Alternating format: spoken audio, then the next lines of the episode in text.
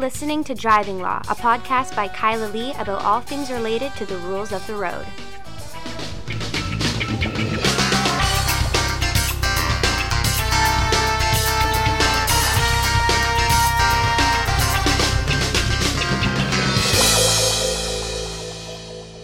Hello, and welcome to another episode of Driving Law. I am Kyla Lee at Acumen Law, and with me is my co host, Paul Doroshenko. Hello, Kyla Lee. So nice to talk to you. Yes, nice to talk to you as well on our second to last podcast of the year. The last one before Christmas. Last podcast before Christmas, and I did get you the best Christmas present ever. Um, I'm, I'm so excited about it. Just like to plug everybody, please listen to On the Coast uh, with Gloria Macarenko this afternoon because uh, you might hear a special Prairie Paul treat. Oh my goodness. Yeah, but I don't know when, so you have to listen to the whole the whole two hours. Well, we'll see if they play the whole song. I'm excited about it. I'm excited about it. Oh my yeah. goodness. Um so thrilling. Let's talk about joint submissions. We have a lot to talk about, eh? So many things to talk about. And it's surprising. Here we are once again, um, flooded with topics, but you sent me this joint submission case, and. I have so I have so many questions. I don't have questions. I mean, I'm not surprised. It's a pretty important case. Um, it's important. Yeah. So what happened in this case was Crown and defense uh, jointly agreed for a guy to plead guilty to two charges of driving while prohibited, one from Vancouver and one from Vernon, um, and that um, there would be a joint submission for I think 120 days jail time and a thousand dollars fine and a three year driving pro- prohibition. And all of this was to be concurrent. Yep. Um, and uh, went in to do the plea. I don't know who the judge is, which is like my first big question. And the judge uh, didn't um, didn't follow the joint submission of both counsel, and it was a like a, a clear joint submission case. And those are magic words, right? Yep. Um, the term joint submission are magic words in law. They have been my entire career.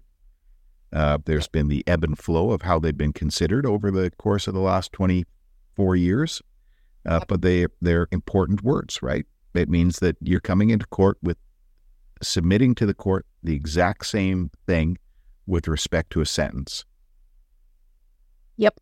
And there was a recent case, well, not recent now, there was a case several years ago from the Supreme Court of Canada, a case called Anthony Cook. And in Anthony Cook, the Supreme Court of Canada basically said if a judge is presented with a joint submission, they pretty much have to go along with it unless the joint submission itself is so unhinged that it would call the entire administration of justice into question. You think of terms that are used in court you know, there's these terms of art. There's so many legal fictions that it uh, sometimes, you know, you shake your head and wonder about the justice system. But we've got this term that's now become a term, you know, and is used in Anthony Cook, unhinged, um, and uh, taking it at its face value. Uh, you know, what does it mean? It means that it's just like completely out of whack. Yeah. Um, and th- there may be ways that that happens. Like you might have junior counsel on one side uh, and counsel on the other side who's sort of taking advantage of them or something like that. But the idea of uh, of uh, the term unhinged taking on a specific legal meaning here uh, is uh, was of course interesting coming out of the uh, Anthony Cook decision. Yes. So the judge said a lot of things when he decided not to go along with the joint submission in this case, which he called unhinged. Um, and he says most joint submissions do not require examination.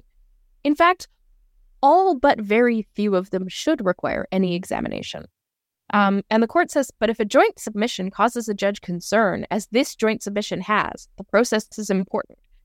And then he basically says, ex- expected counsel to justify the joint submission, to explain to him why the joint submission was reasonable. And he, he grounded it in this notion of a quid pro quo, that the accused gives up. Obviously, the accused is giving up things like their right to a trial and advancing arguments and things like that, but that the Crown in making a joint submission must also be giving up and gaining something at the same time. So the accused gains the certainty of the outcome and perhaps a slightly better deal than if they were convicted.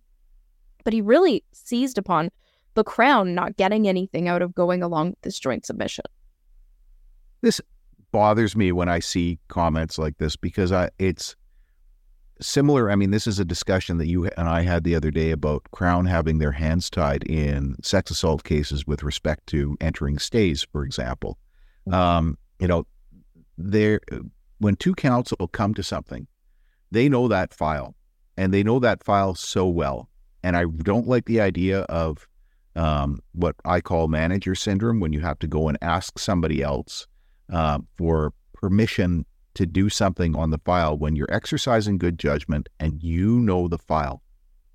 And it it we tend to see bad decisions made when somebody has to go and try and explain it to the boss, unless the boss is the type who's going to defer to your judgment, right? Um, and this is um, the court basically saying, you've got to explain to me, despite the fact that you know the case well and you know uh, you've got to explain to me why there was something for something. Yeah. Which is not part of the process, right? Like, you know, it doesn't have to be giving up something for something. Yeah. You just come to an agreement for it, but you shouldn't have to explain it. Well, there's also be deferred to, in my view. There's also like this inherent quid pro quo in a joint submission, especially when you're combining two files into one, because with a joint submission, you have um, uh, you have the cost and and the benefit savings of not having trials. You know that saves court time. It saves uh, the attendance of witnesses. It saves money. Um, it uh, it gives the system confidence that files are moving along. Right? If everybody scheduled every trial, every file for trial, our justice system would collapse. We would not be able to accommodate every single trial that needed to be scheduled. Like, I mean, if defense counsel really wanted to like throw a wrench in the system, they would just set everything down for trial, negotiate nothing out. Inevitably, there's always something, right? And it's apparent on the face of it. Like that is just apparent on the face of it. There's no justification that needs to be provided for that exchange, because anytime, you know, it's just sometimes. Uh, uh, Joe Biden was asked about uh, January 6th and whether or not it was an insurrection. He just said, well, like, obviously, it's apparent on the face of it. Um, you know, why do you have to have any further inquiry than that? It's apparent on the face of it when somebody's coming in, the Crown's accepting a plea, you know, somebody's coming in and making a submission that there has been some exchange and thought and put into it, something put into it uh, yeah. to get to that point. Yep. So the um, court in um, Anth- in Anthony Cook said that you know that this is the inherent quid pro quo that exists with a joint submission. So this judge departs from the joint submission in this case. And uh, thankfully, the accused appeals. And uh, the BC Supreme Court uh, put the system back in order. Well, yeah. I mean, it's uh, allowed the appeal and reinstated the joint submission. Reinstated. Um, and and and the thing that concerns me about it is okay. So when I started practicing, and I told you this before, joint submissions were sacrosanct. Um, you'd go into court, and a judge would not even make any inquiry into it. Joint submission, okay, I don't even need to hear anything most of the time. Yeah. Um, because I know you guys have gone through it and you figured it out. Um, you know, I've got two smart lawyers in front of me, and they and they figured it out. And then I started noticing some departures. And then you're thinking to yourself, okay, well, they departed from the joint submission. They did it in my favor here. Maybe I was a little too persuasive. And when that happens, you're sitting there and your clients, you know, you feel like your client's looking at you going, well, why did you have this joint submission? Well, you know, the prosecutor soft sold it because we had a joint submission and the judge jumped the joint submission and I'm not happy about it. Uh, you know, from my perspective, it undermines the confidence that your client has in you, and it undermines the possibility or probability of future deals because Crown get cold feet. They're saying to themselves, if it's a joint submission, I'm not going to, you know, I, I, I'm, I shouldn't have to spend, I shouldn't have to worry about a judge jumping it. Well, and also, you know, as as defense counsel advising your client, you know, yeah, the judge could go higher. So there's a risk if you take this plea. More people are going to go, well, if there's the same type of risk, if I take this plea, then I may as well just schedule it for trial. So anytime a judge goes sideways, even if it's been in the favor of my client, I have had a sick feeling about it. And I started watching it more and more and more over the course of the, you know, decade and a half until Anthony Cook came out. Right. And for a little while there, every time I was making a joint submission, every judge was referring to it. And almost like reluctantly, like they'd been scolded or something. It was really quite funny. It was strange, strange thing that happens when there's a new decision, right? Speaking of unhinged, you had a little bit of an unhinged moment in court when Anthony Cook came out because you were in the middle of a sentencing that was maybe going to go off the rails on a joint submission. Yeah, And I was. Got overexcited. I know the prosecutor said I was. I se- seemed like I was going to jump across the desk. Um, the uh, but I was upset, right? Because I, again, I, at at that point in my career, I had watched the value of a joint submission slide. Yeah. Um, and uh, it, here we are. I was in the middle of. I'd entered the plea for the guy. We had put the joint submission before the judge.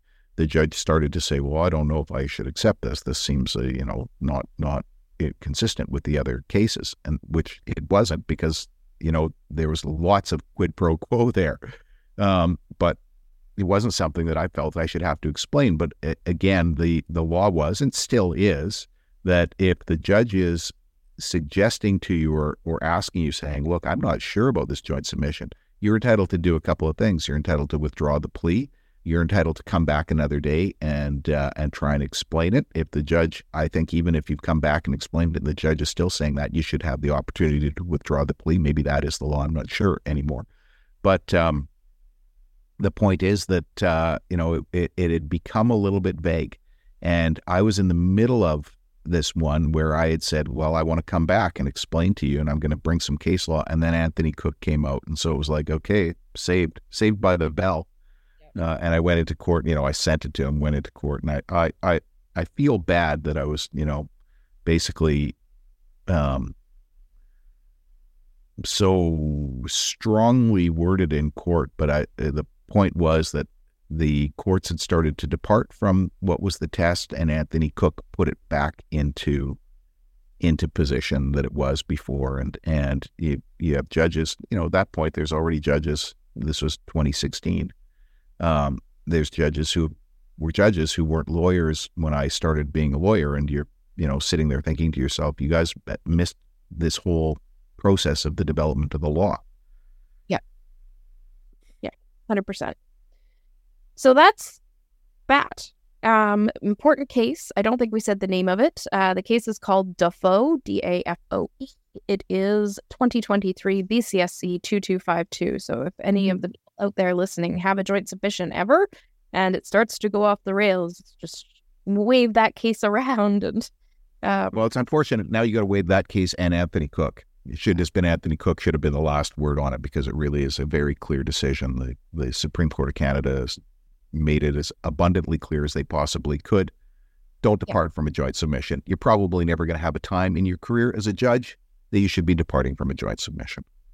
I can't imagine a time in which uh, that would be that would be reasonable. Um, I think you have to put faith in counsel that they're going to Yeah. do it. Yeah. Yeah. They know the case. And for that one judge who made me cry in my car after court that one time, uh, I was right. Yeah. Well, you were a very junior lawyer at that point. yes. Um, uh, he's died, so he'll never know I was right. But I'm still right. there you go. We Uh, all die. Now, moving on to speaking of death, Paul. Um, oh, that's a really terrible transition. Okay, do you remember last Christmas the um horrific bus crash that happened in the Okanagan, where Yeah. four people died and Yeah, ter- terrible transition. Um, yeah, that was a miserable thing. That was on the Okanagan Connector, um, which, if you're listening and you're outside of BC or you don't know this highway, um, I would say that in in my opinion, it's somewhat treacherous uh, when it's snowing. Um, it happened on Christmas Eve, and it was a, uh, a a bus. You know, the Greyhounds don't exist anymore, but there are other bus companies. I think it was a Calgary-based bus company, if I'm not mistaken um, and they uh, they went out and uh, it was snowing, and you know, the the conditions were certainly an issue, and there was this bus accident, and I remember, I think I texted you about it uh, at the time because I all I was thinking because you and I know this highway, we've both driven it, and and we've both driven it in snowy days, um, and it is at, at nighttime, and it is frightening. And I often think that the people in Kelowna are basically trapped from from the rest of BC when this is happening because it is a high mountain pass. Mm-hmm. So you drive up onto a high plateau, and when you get to those high plateaus and it snows, it's not like snow on the prairies, which is treacherous. Is a different thing. And when it's coming down, you can have a meter of snow, and you cannot see the edge of the road a lot of the time. And you're you're you're praying, you're just hoping that you're not going to drive off the road as you drive. And I've driven that in the fog and been down to 20, 30 kilometers an hour, uh, terrified that somebody was going to come flying up behind me who has, you know, got more confidence than brains. So, the um, BC Prosecution Service, a year after the incident, um, or just under a year after the incident, has come out with a statement confirming that there will be no charges in relation to this incident. And you and I had talked last year after the after the crash about what could possibly happen. You know, whether it could be dangerous driving, driving without care, due care and attention, some sort of other traffic um, motor vehicle act violation.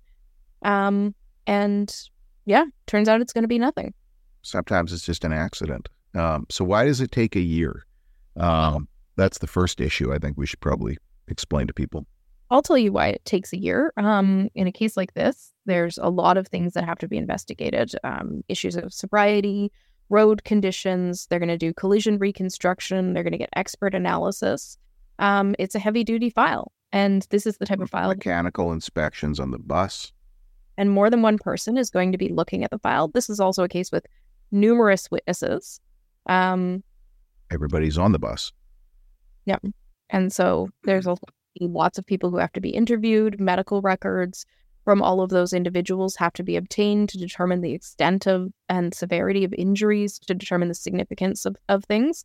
Um, you know, when the Crown looks at whether to approve charges, they look at two things, right? They look, first of all, at whether or not there's a substantial likelihood of conviction um, for whatever offense they're considering, but also whether a prosecution's in the public interest. And that involves a consideration of all sorts of stuff, like the severity of, of injuries and deaths, the likelihood of getting a significant sentence, how much public resources would have to be spent on a prosecution in order to get a conviction.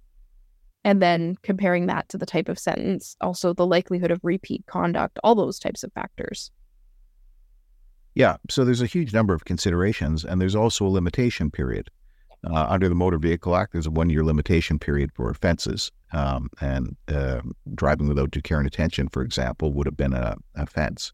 Uh, in the criminal code, there's a one year limitation period for summary matters. Um, it, you know, they don't necessarily have to prosecute it summarily. Uh, and so they could lay a charge as an indictment as a later date, depending on what it is. But most of the time, that's the target, right? You're going to try and get it wrapped up and, and a charge laid before a year has passed. And so a year has passed, and people are pretty upset. There was uh, some uh, individuals interviewed on CBC. Uh, they felt nobody's being held responsible, uh, and uh, family members who were um, were you know of the deceased or people who were injured. And I get it. You know, I understand that people are going to feel that way after after something like this. But sometimes it's an accident, and on that highway, you cannot predict necessarily how the weather is going to change when you're up there. And uh, you and I both know this too. You can be on that highway and the weather changes while you're on the highway. In fact, I remember I was meeting uh, Grant Gotkatro once in um, in Merritt, and he rode his motorcycle up, and this was it, no longer in winter, and it snowed on him while he was riding his bike across there. Um, it just this is what happens on that highway, so I think they have to take that into account, and that's probably was a a significant contributing factor um, was the was the highway. And you know, we keep this highway open. There was people working on the highway to try and keep it clear, but you can clear that highway, and 20 minutes later, it can be another back to a situation where really you're probably trapped there, and there's nowhere to turn off for much of it. Yep. And the other problem um, is, you know, if you're charged under the Motor Vehicle Act, which this probably would have been. Like, I don't think you can say that it's dangerous driving. There was no evidence of anything particularly bad. Um, if it was driving without due care and attention, then what's the maximum sentence you can get? A $2,000 fine and six months in jail, which probably wouldn't even be the sentence because if you look at a lot of the injuries were caused by people not wearing their seatbelts on the bus, decisions that adults made about their own safety, not decisions that the driver made. You don't have control of everybody in the bus. You know, you you can check and tell them all fasten your seatbelts and assume that they do, but um so yeah, it's uh, was very unfortunate. It was tragic, particularly at the time. Uh, you know, people trying to get home or trying to get somewhere for the holidays, uh, and um, one could reasonably suspect that um, there was a lot of pressure on that bus driver to get people home for their holidays, uh, and pressure from the company to make sure that they they do it. Uh, and um, might have been against their, well, I mean, certainly was in the end, right? But it might have been against their best judgment going out there. But there's been plenty of times in my life where I've thought, you know, I have to go somewhere. I have to do this. And, and, you know, I get in my car and I drive on roads that are far from ideal. And they were certainly far from ideal in this circumstance. Think about like the, the length of time it would take to prosecute something like this for and the number of defenses available to the driver. It just I can I can easily see why it wouldn't meet the charge approval standard. Well, witnesses in a bus, um, this is a circumstance that we've seen before in Canada. Witnesses in a bus are not people who are necessarily from Kelowna or Merritt, where the matter would go to trial. people on the people on the bus sometimes are from out of the country. They're, they're you know foreigners who are traveling and have have taken the bus. We don't have trains from city to city like they do in Europe, and and people come and kind of expect that they can get around. and They end up on the bus. So you know, how are you going to deal with those witnesses? Um, there's just so many factors to it, and you can, um, you know, sometimes I'll tell you, you and I go through mechanical reports on vehicles, and this is one of my skills um, that uh, you know. Luckily, I can spot these things, but sometimes they discover problems with a vehicle that there's no driver or anybody else could have anticipated. You know, you and I had one uh, a file years ago where there was a recall on the vehicle, and they did a mechanical inspection uh, on the vehicle, or they they did a, a yeah they did, they did a mechanical inspection on the vehicle, but there was a recall on the vehicle. They didn't uh, look it up. That they hadn't looked up of the steering wheel coming off in people's hands, and the vehicle's creating exactly the facts that we had, and it wasn't something they looked at. They never looked at the steering wheel the steering wheel came off in our client's hands. It, uh, it came up the spindle, and the vehicle careened away, and my our client couldn't do anything about it, and they hadn't caught that. And it was only you know us going through, uh, I guess it was me going through recalls on it that we discovered that that was what took place. Yep. Well, so there you go. Kelowna bus crash. No charges laid. Now, before Paul, we get to our next segment, I think it's time that we take a moment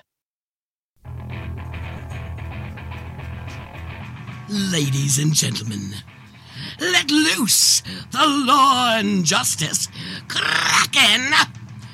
Erik Magraken!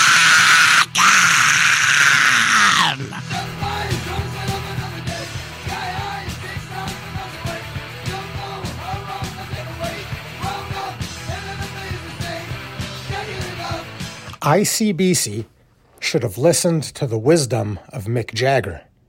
You can't always get what you want. Folks, this is the Magraken moment.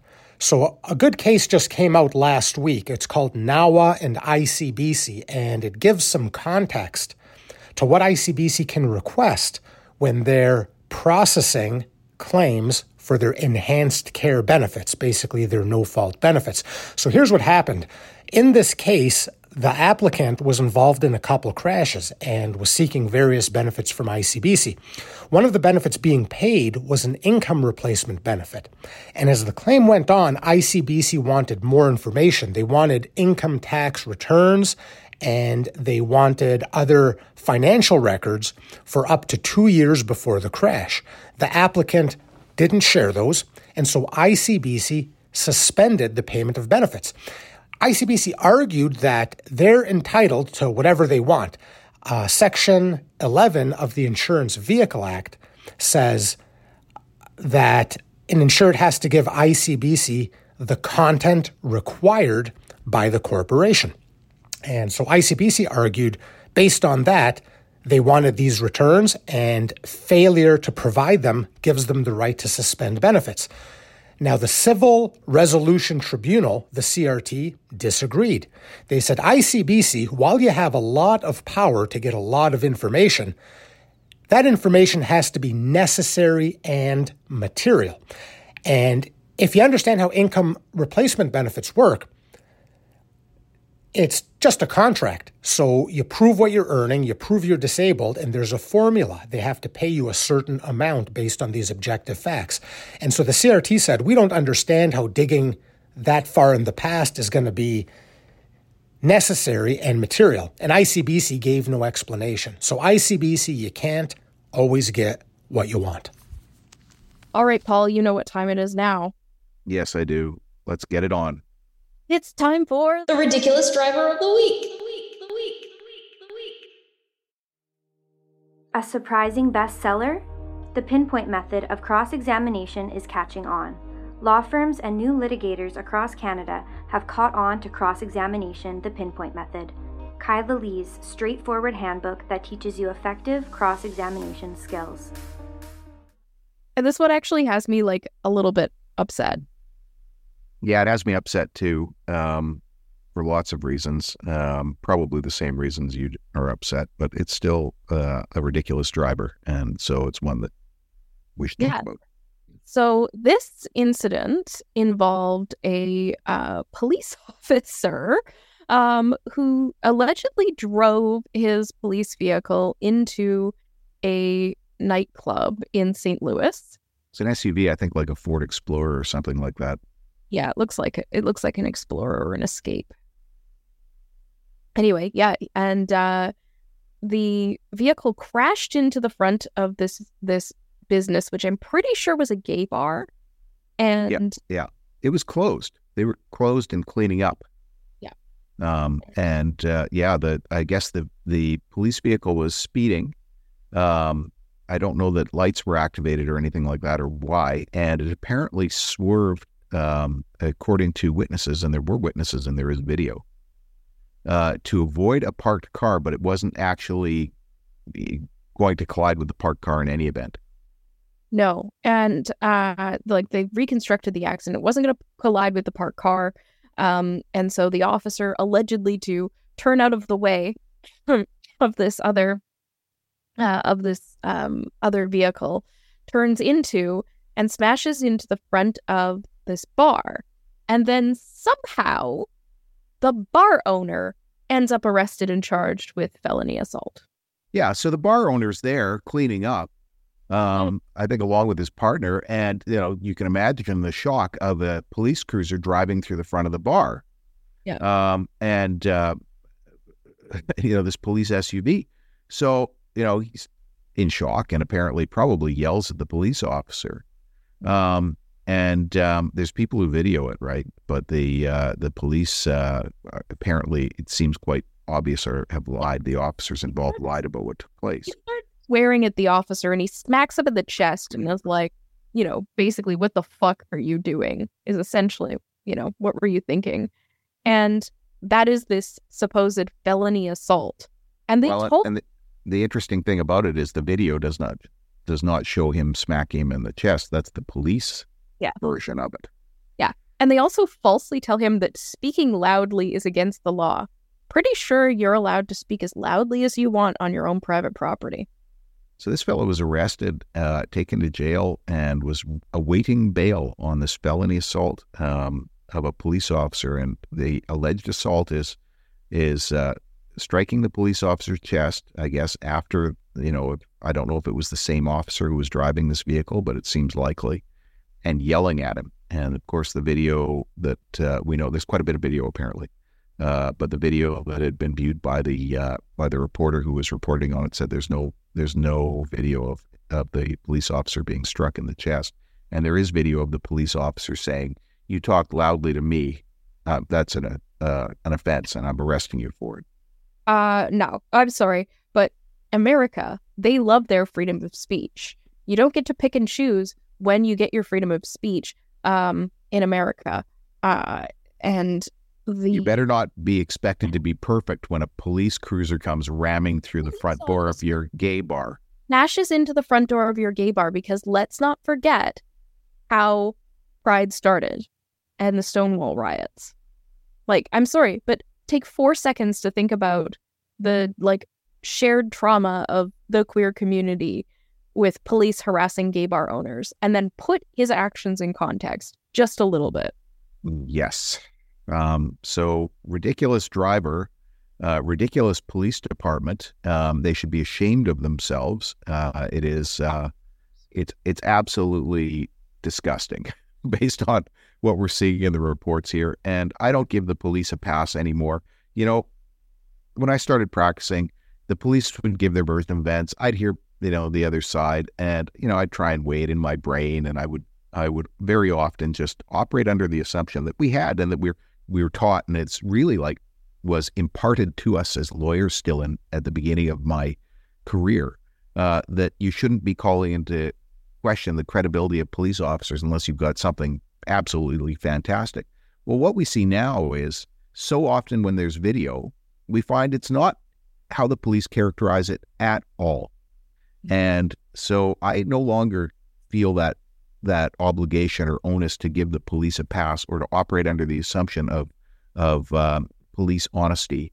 Uh, you know, and, and that has been uh, completely undermined by the fact of video because so often we get the video and we find out the officers are mischaracterizing or lying. Yep. Yep. So there you go. Ending the podcast on a passionate note. Uh, you, Enjoy your Christmas, Kyla. yeah, you too. And if you need to reach us over the holidays about a driving law related issue, we will be manning the phones. So give us a call at 604 685 8889 or find us online at vancouvercriminallaw.com and come back next week for the last podcast of the year.